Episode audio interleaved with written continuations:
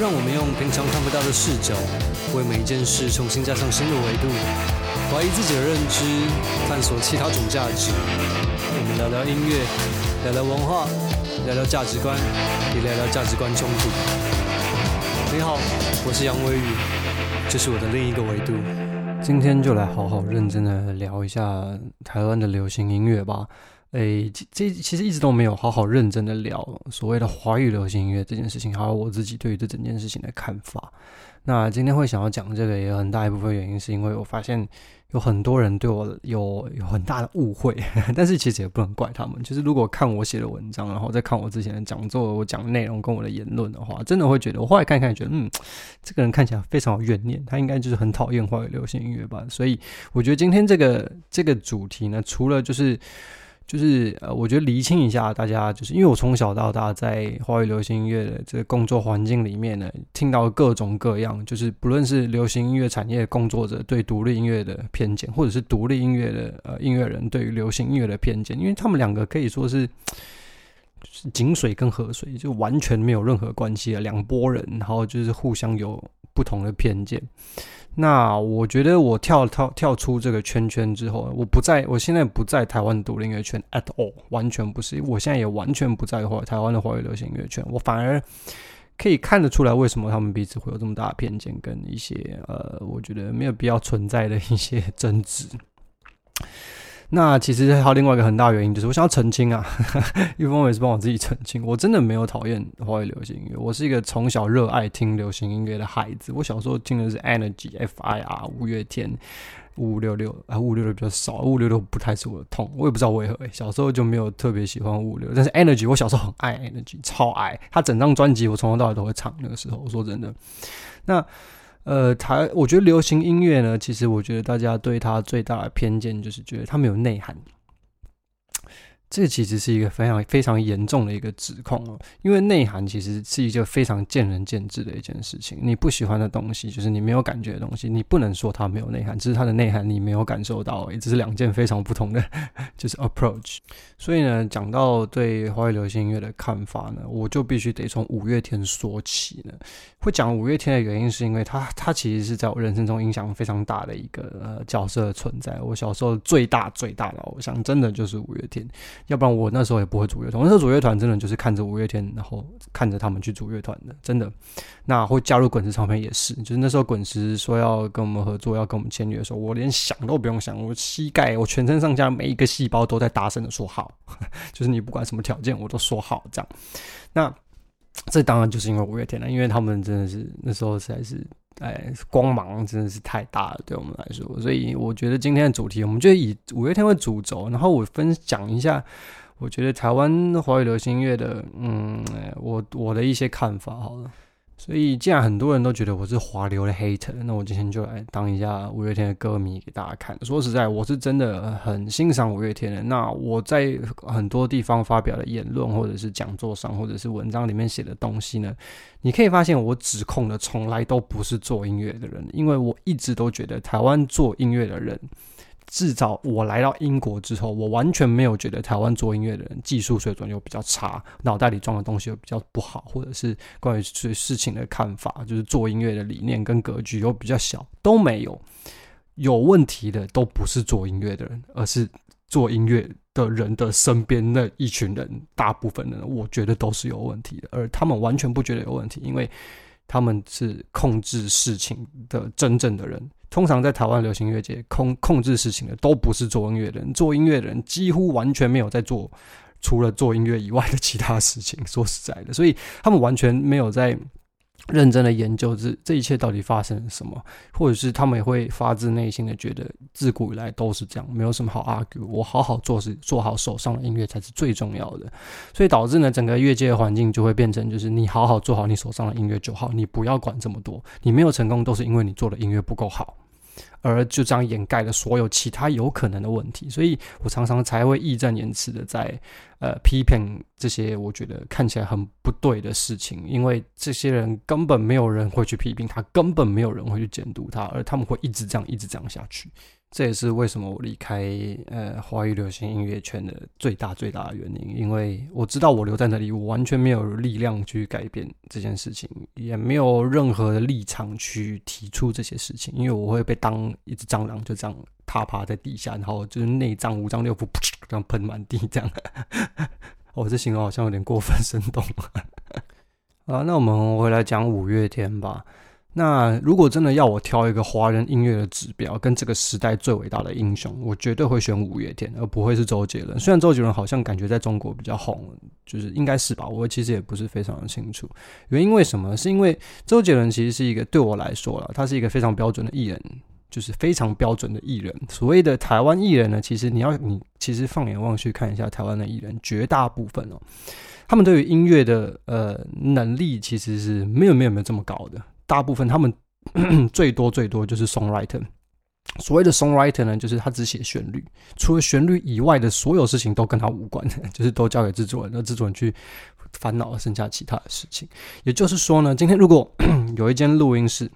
你把五月天五个人丢进去。他们绝对可以做出一首很好听的歌，而且是很有五月天风格的一首歌。而你把周杰伦丢进去呢，他只能给你一段旋律，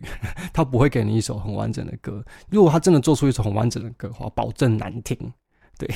其 实台湾有很多哎。歌手就是他们也曾经自己想过一些事情，这个我们先暂时先不要讲啊。就有一些歌手，他很棒、很厉害、非常厉害的 songwriter，然后就尝试自己制作，从头到尾搞出一首歌，那真的是惨不忍睹。我听了很多很多次，而且还是很红的艺人。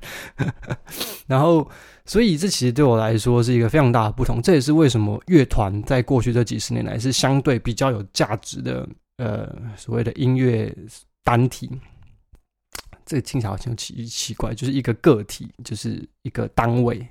跟就是艺人比起来的话，乐团的价值是比较高的，是因为这一群人他们可以一起做出一首歌，尽管这首歌的品质可能并不是顶尖的，但是在每一个环节中，你都可以感受到这这个乐团因为某个原因，你是一个你讲不出来的原因，所以甚至他们自己也讲不出来的原因，而做了某些选择，而这些每一项选择都影响了这首歌到最后听起来的样子跟结果，跟给听听众的感受，所以这其实是很 raw。所谓很 raw，就是很粗糙、很直接，但是很该怎么说，就是很直接。对，应该就是很直接的一个呃结果。所以你可以才从乐团做出来的歌，直接听得到这整个乐团的人格。但是这是艺人做不到的事情，因为艺人尽管他说号称是一个创作歌手，没有错，他写出来的旋律。除了，但是除了旋律以外的所有其他事情都跟他无关。你没有办法从一首歌听得出他的风格或者是立场。呃，就算他有风格，他的风格也是制作人做给他的，而不是他自己做出来的风格，这是完全不一样的事情。所以呢，songwriter 之外呢，其实台湾的艺人绝大部分就是 singer，在国外说起来，就是他们呃，重点是唱歌这件事情。除了唱歌以外，就是其他东西都没有唱歌这件事情来的重要。所以你是一个 singer，没有错。再另外一个，我觉得五月天很伟大的原因就是歌词这件事情。华语流行音乐哦，是一个非常特殊的风格，我必须得说。我会说的风格，其实并不是说流行音乐就是一种风格，因为你其实可以看欧美流行音乐的发展的历程，他们流行音乐的这四个字所代表的事情是不断不断的在改变的。从以前到现在，流行音乐代表的风格是不一样的，但是。说实在的，在这几十年来了，华语流行音乐在风格上的改变，其实变化其实是没有这么大的。有一个很大的共通点，就是对于歌词这件事情跟旋律这件事情的讲究。但是你从国外的流行音乐发展开始，他们并不是从头到尾都是很讲究歌词跟旋律，他们有时候重点会变成是 beat，或者有时候重点会变成是就是声响或者是 sound design，重点是可能会变成是一个态度。Maybe，但是在台湾的或者是华语流行音乐里面，歌词和旋律就是一切。说实在的，一直到现在都还是歌词和旋律一直都是一切。而所有听众的脑袋里装的东西，也是就是在这个框架里面，歌词和旋律就是一首歌的决定成败的最大的要素。而我的看法其实并不是这样，而是因为大家已经习惯这件事情，而把这件东西当成一个呃既成事实，有点可惜啦，其实。但是话说回来，华语流行音乐也是因为呢，中文就是一个真的非常博大精深的语言，而导致呢，在歌词上面能够做的花样其实是非常多的，而且你可以在歌词里面做到的事情是非常非常深入的。我必须得说，比起来啦，如果真的单就歌词韵律的美，还有表达的意境来说，我觉得中文歌能够所表达出来的意境远远超过英文歌。如果我们当就只看歌词的话，中文歌词能够讲的事情跟所表达的意境实在是太比起欧美的歌曲来说，其实是深入深入太多。你想，中文一个字就可以表达一个意境，英文没有办法做到这件事情，英文必须要有一个字句，就要一个句子才有办法。所以呢，我必须得说，在这个角度来看的话，陈信宏。依旧是当今现代白话文作词人，我觉得首选，没有人可以 干得赢他。他真的太会写，他写的歌词实在是，我光只看歌词，我就觉得这实在是一个妖怪才写得出来的东西吧？他怎么可以想得到呢？更何况他还是歌词，他并不只是文句而已，他是歌词。毕竟，我觉得歌词要填进去的这个框架限制是很大的，并不只是字数的问题，而且是唱起来、听起来合不合理的问题，因为。国中文有四声，你知道吗？就是哒哒哒哒，有四声嘛，对不对？四声所表达的东西都是不一样，但是英文没有啊，英文是 why why，就是讲的东西是一样的，他们没有这方面的问题，所以没有怎么听听起来在音在这个旋律上的编排上，其实对歌词的影响其实没有这么大。但是刚刚讲的这些都是。才华的部分嘛，对不对？就是音乐能力的部分，有些东西是天生的，是没有办法。有些人就是比较有天分嘛，对不对？所以这其实没有什么好说的。我觉得五月天之所以我到现在都还觉得他们很伟大的原因，是因为他们对于整体产业的贡献真的是非常非常大。那如果今天要挑一个世界级的，演唱会制作团队的话，必应创造，我觉得就是 目前华人世界就是开演唱会的骄傲，就是相信音乐跟那个必应创造。如果今天我回亚洲哈，如果我只能看一场演唱会，我只能在亚洲看一场演唱会的话，不管是谁，我绝对会选五月天。不管是哪一个国外的艺人来，我一样还是会选五月天，因为五月天。的演唱会，我不知道大家有没有看过。我我其实我看过最多的演唱会就是五月天的大型演唱会，我看过最多的就是五月天的演唱会。他们的演唱会实在是太精彩，太精彩，太精彩了。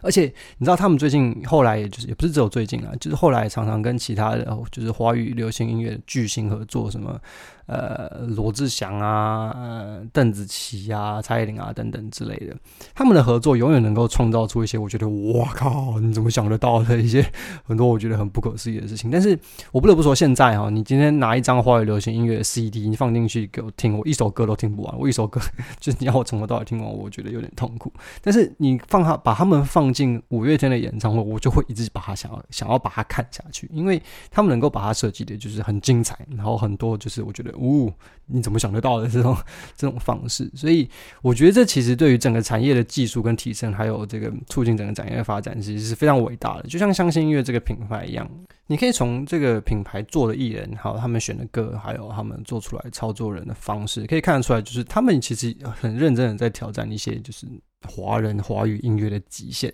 如果如果如果假设我的假设是错了，因为我常常在华这个讲座上跟文章里讲嘛，就是华语音乐传统操作方式已经这个时代已经快要结束，不太可能。但是如果我是错的，华语传统华语流行音乐的模式如果还有机会的话，我觉得这个机会一定是属于相信音乐。到目前为止，我都还是这么觉得的，因为毕竟他们都还在他们的这个品牌的。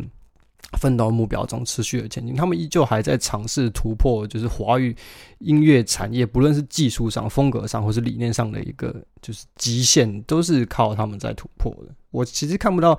或许只是我没有看到，或是我不认识，但是我身边就是认识，我看到各家大的唱片公司，或者是经纪人，或者是对于事情操作跟选择音乐的方式，跟选择要签什么艺人上，我觉得相信音乐它是一个，它有中心思想的，它是它是知道自己在干嘛，而且他想要挑战一些没有人挑战过的事情的，一直到现在都还是嘛，因为现在独立音乐大势崛起嘛，就是相知音乐出来，相知音乐就是要做独立音乐的一个呃相信音乐的部门，而且相信音乐对我来说其实是一个品质保证，从从很久以前。就一直都是从相信我刚开始，我刚进滚石唱片的那一年，就是相信音乐开始的那一年。就也就是说，我进滚石的那一年，就是五月天离开滚石那年。我就觉得啊，what the fuck！但是有没有关系啊？就是重点是从那个时候开始，相信音乐做的每一张、每一个作品，或是签的每一个人发的每一张，我几乎都会去听。就是我就算我没有什么太大的兴趣，我也会去听。是因为呢，我觉得相信音乐对我来说，就是台湾华语流行音乐的品质保证，就是不会发出一个就是。你听人会觉得就是 What the fuck，就是你这你这个人到底在干嘛？你整个团队到底在干嘛？脑袋里到底在想什么？怎么会做这种事情？就是不会，张信音乐绝对不会有这种事情发生。我觉得他到目前为止，一直到现在，我都还觉得他对我来说是华语流行音乐最高的品质保证。这也当然也是感谢五月天，因为这个品牌当初就是五月天和他当时的就是老板一起去创造创立的这个台湾一个到现在为止可以说是非常伟大的音乐品牌。但是五月天有没有造成一些就是对台湾没有这么好，或是对产业没有这么好的影响呢？我的看法啦，我觉得其实是有的，因为五月天在那个就是真的是太成功了，他们在乐团的世界里就是已经登峰造极，在乐团的世界里，我觉得很难有人再有办法打破五月天这件事情。为什么呢？并不是因为后来的音乐做得不好，而是这个时代已经过了。如果你看欧美世界也是哦，以前。David Bowie 的那个时代，或者是 Queen 的那个时代，他们开个演唱会随随便便几十万人，弄个音乐季随随便便几十万人、几百万人。现在不太可能，因为分众是一个趋势，从以前到现在一直都是。你会发现演唱会的规模越来越小。说实在的，尤其是那些超级巨星的个人演唱会专场啊，以前随便开几万人、几十万人，现在越来越难了，因为分众就是一个趋势，要有那种就是能够在电台上面一播下去，全台湾的人都会唱的那种，几率已经没了。你电台。还在怎么打，就是也没那么多人听了。你要让全台湾人都听到一首歌的成本实在是太高了，所以要创造出这种巨星的难度真的是太高了。所以也以至于当时五月天实在是太成功了。所以我觉得他锁定了整个产业或者整个台湾音乐、华语音乐界对于台湾乐团的想象，持续了我觉得至少十年。因为从我加进去的那个时候开始，一直到现在已经十几年了，你可以感受到整个华语音乐圈对于乐团的想象。就因为五月天呢被框架住，因为五月天真的太成功了，所有人都想要希望可以像成他们这样，所以从那个时代，我身边啦，就是我看到了以五月天做模板的乐团层出不穷啊。所谓的模板，就是不论是参考他的风格啊，或者是参考他的形象设定啊，参考他的操作逻辑啊等等的，就是你可以看到那段时间啊，就基本上放肆，其实也就是其中 其中之一啊。我们那个时代乐团其实很多，就是各家唱片公司，我讲的是主流唱片公司在推的乐团很。很多超多的，然后当然有一些的，现在其实还还在的，只剩下 Trash 了吧？我想最近 Trash 好像发新歌，Trash 一直都是当时我必须讲一件很有趣的事情，当时放肆跟 Trash 其实是差不多时间出来的。对我来说，我现在回头看起来，基本上我们两个就是当时华语流行音乐乐团的其中两条的不同的实验。我们实验的风格路线就是青春偶像，然后 Trash 的风格路线呢就叫做摇滚偶像，懂吗？然后一直到现在，至少 Trash 他们还活着，他们还在，就是最近发一个新的作品，我听我觉得很不错，很棒。那至少只要还能活下去，就像我之前讲的，你做音乐的，你只要能活下去，这就是对你来说最大最大的肯定了。其实。而且你知道最最妙的是，因为我们时间差不多嘛，所以我们基本上就是比较组、对照组，所以我们自自彼此身边的团队也会一直提到彼此这样。然后我们在表演时常常有时候会遇到，然后也其实也没什么交集，没打过什么招呼。我上一次回台湾的时候，就是。就是终于，我跟怡园就是 Trash 的吉他手相见了。就是我们一直都知道彼此这个人的存在。就是我也是常常看他演出的影片，我也常常看他的田鸡，他觉得好帅啊。终于我们相见了，然后我们真的聊了很多以前就是我们就是大我们共同都知道的事情，跟就是身边一直都认识的人，但是我们一直都没有碰上，一直到我上一次回台湾，我们才碰上，然后聊了很多，聊了很久，这样我觉得很有趣，缘分实在是一件非常有趣的一件事情。好，那我们再回来讲五月天呢。我觉得五月天对我来说呢，其实还有另外一件事情，我觉得有一点可惜，但是我也不是他们，我也不知道事实的真相都是什么。在我看来，我觉得五月天的影响力就是绝对不是仅止于音乐或者是音乐产业。对我来说啦，我觉得他们，当然我我刚刚没有那么熟，我也不是他们，就是我也不能说什么。毕竟他们家是巨星啊，我们只是凡人，对不对？我个人觉得他们其实有点低估自己在华人文明演进历程中的影响力了。这句话其实是一个，我觉得我能给一个音乐人最大最大的、最大最大的什么肯定呢？就是你，我觉得五月天的音乐跟他的影响力已经大到，我觉得有机会可以改变，就是华人文明的演进历程了。其实，就是他们对于华人文明的未来发展，其实对我来说是有决定性的影响力的，甚至他们有办法做一些思想上的启蒙。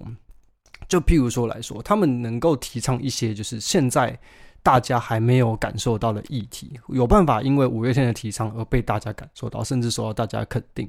呃，而不仅只是在一些大家已经知道的议题上，是譬如说反霸凌啊、同性的这种，大家就是在台湾呢，至少在台湾大家就已经知道的事情，就是不只是这些。我觉得他们能够讲，譬如说环保啊，或者是一些政治上，或是人权上等等之类的，在我觉得他们能够带来的改变是能够超过现在，但是。要么就两种可能嘛，一种就是他们完全没有兴趣，然后要么就是觉得现有的思想框架没有什么不好。就是跟我觉得很多人，如果你年纪跟我差不多的话，我们的爸妈可能也是差不多。如果就像是他们会觉得政府限制你说你不能骂政府，就是没什么不好啊，你就不要骂不就好了？这就对我来说，这就这就叫做一种思想框架。所以其实对我来说呢，做音乐能够做到这一步，能够达到这一个等级，能够在站在这个视野跟影响力上，我觉得这可以所谓神选之人啊，只有神选之人这一一生中才有这样的机会。所以，哎，我觉得他们能做的事情，就是比现在。在做的事情其实多很多，并不只是音乐上，因为音乐其实只是你其实把整个事情跟人类历史摊开来看，音乐真的是华人世界的一个很小很小很小的一部分啊。所以我觉得呢，如果真的要说有一个华人世界的巨星，因为音乐而改变了华人的思想演进的历程，我觉得就是五月天有机会了。但是，嗯，会怎么样？我也不是他们，我也不知道。啊，讲完五月天，其实还有另外一件事情，我觉得必须要提一下，这也是我非常有感触的一件事情。我们以前在做放肆的时候，因为放肆的定位很明显就是青春偶像，所以其实我以前在公司的那一段时间，在外面表演，其实我们在很多大的舞台都表演过，什么海洋音乐季啊，或者是以前最开始最开始就是 The Wall 嘛，The Wall 那时候火焰大挑战，会遇到很多其他做独立乐团的前辈们，然后他们给我们的表情就是一个。就是鄙视加不屑，因为他们就觉得我们是拔拉团这样。我觉得我不得不说，我到现在回头看，我会觉得这是一个非常要不得的心态哦。我觉得，就算你今天大家未来有一天成为一个很棒的艺术家，鄙视流行音乐是一个非常要不得的心态。原因非常非常简单，因为这世界上绝大部分的人，绝大部分的人。进入音乐的世界都是从流行音乐开始的，现在可能比较少，但是我在以前真的常常遇到那种人，他的人生就是音乐对他来说并不是一件重要的事情，他不听音乐根本无关痛痒，就他不听音乐他也觉得没有差，他还是自己过自自己的日子。这样的人其实还是很多的，而能够让这些人进去进入到音乐的世界里面，靠的是什么？靠的绝对不是你那个超级有风格、超级有态度、超级有理念的音乐。的艺术作品绝对不是他们要进入音乐的世界里面的最简单的路、最亲近的一条路、最容易的一条路，也就是流行音乐。而如果没有人在做这件事情的话，他们一辈子可能都不会进入到音乐的世界。这样真的有比较好吗？更不用说这些作品背后有多少，就是整个业界最厉害的大师在最后。你要真的进入到这个流行音乐工业体系里面，你如果不是顶尖的话，你其实真的很难很难生存的。但是反过来看，我也听了非常非常多，就是华语流行音乐的工作者鄙视独立音乐的呃音乐人等等的，他们最喜欢讲的一句话就是他们在做自己爽，他们在打手枪，超我超常听到这句话，然后他们就会反过来告诉你说，所以你们你们这些小朋友做音乐千万不可以做自己爽，绝对不可以关起门来在练团室里面打手枪这样。哇，这句话真的很生动，我不得不说这是一个非常生动的形容。那至于为什么自己？当然，我也不用再讲了。我们整个这个 podcast 都在阐述了，就是所谓的艺术价值、理念和态度嘛，所以这没有什么再叙述。如果你到现在还不理解为什么的话，就是，哎，你也不太需要再浪费时间听我讲干话，这应该不太适合你。所以今天就来分享一些我对于华语流行音乐的看法，跟一些我以前到现在的看到的一些事情。但是毕竟我现在也不在这个圈圈里面了，所以我讲的事情也并不是一定就是完全的精准啊。当然。但是最重要的是，其实我我绝对不是一个流行音乐界的黑特，你知道吗？就是台湾绝大部分的音乐工作者，不论是做独立音乐还是流行音乐的，我其实想不到什么人是我讨厌的。我是说做音乐的人呢，会让我讨厌的几乎都是没有在做音乐，然后满嘴都在讲音乐的人。不得不说，就是。不止在台湾，我觉得在英国也是。我认识到真的在做音乐的人，绝大部分都是非常单纯、善良而且直接的，因为这就是艺术家的这个人格特质啊。大部分啊，当然不是全部，但是那些会出来做一些，就是讲一些感话，然后拿拿一些自己明明知道不会成功的事情拿出来骗人、拿出来卖梦想的人，都是。一些真正掌握权力的人，因为做音乐的人都在认真的做音乐，他们对权力斗争基本上没有什么太大兴趣跟欲望，会去做这些事情都不是做音乐的人，所以从从头到尾我批判的都不是音乐，我从头到尾批判的都是产业。让大家理解嘛。所以今天也分享一些就是我的看法。所以如果你有什么想法的话，或者是你有什么话想要说，或者是你觉得我讲话很干的话，你也可以就是来跟我讲，没有关系。然后也欢迎大家加入这个独立音乐岛这个小圈圈里面。但是最近好像我很很很久没有在里面分享一些东西了，因为最近我很认真的在做。就是之后想要发行的作品，然后也希望很快就可以给大家听了。如果大家有兴趣的话，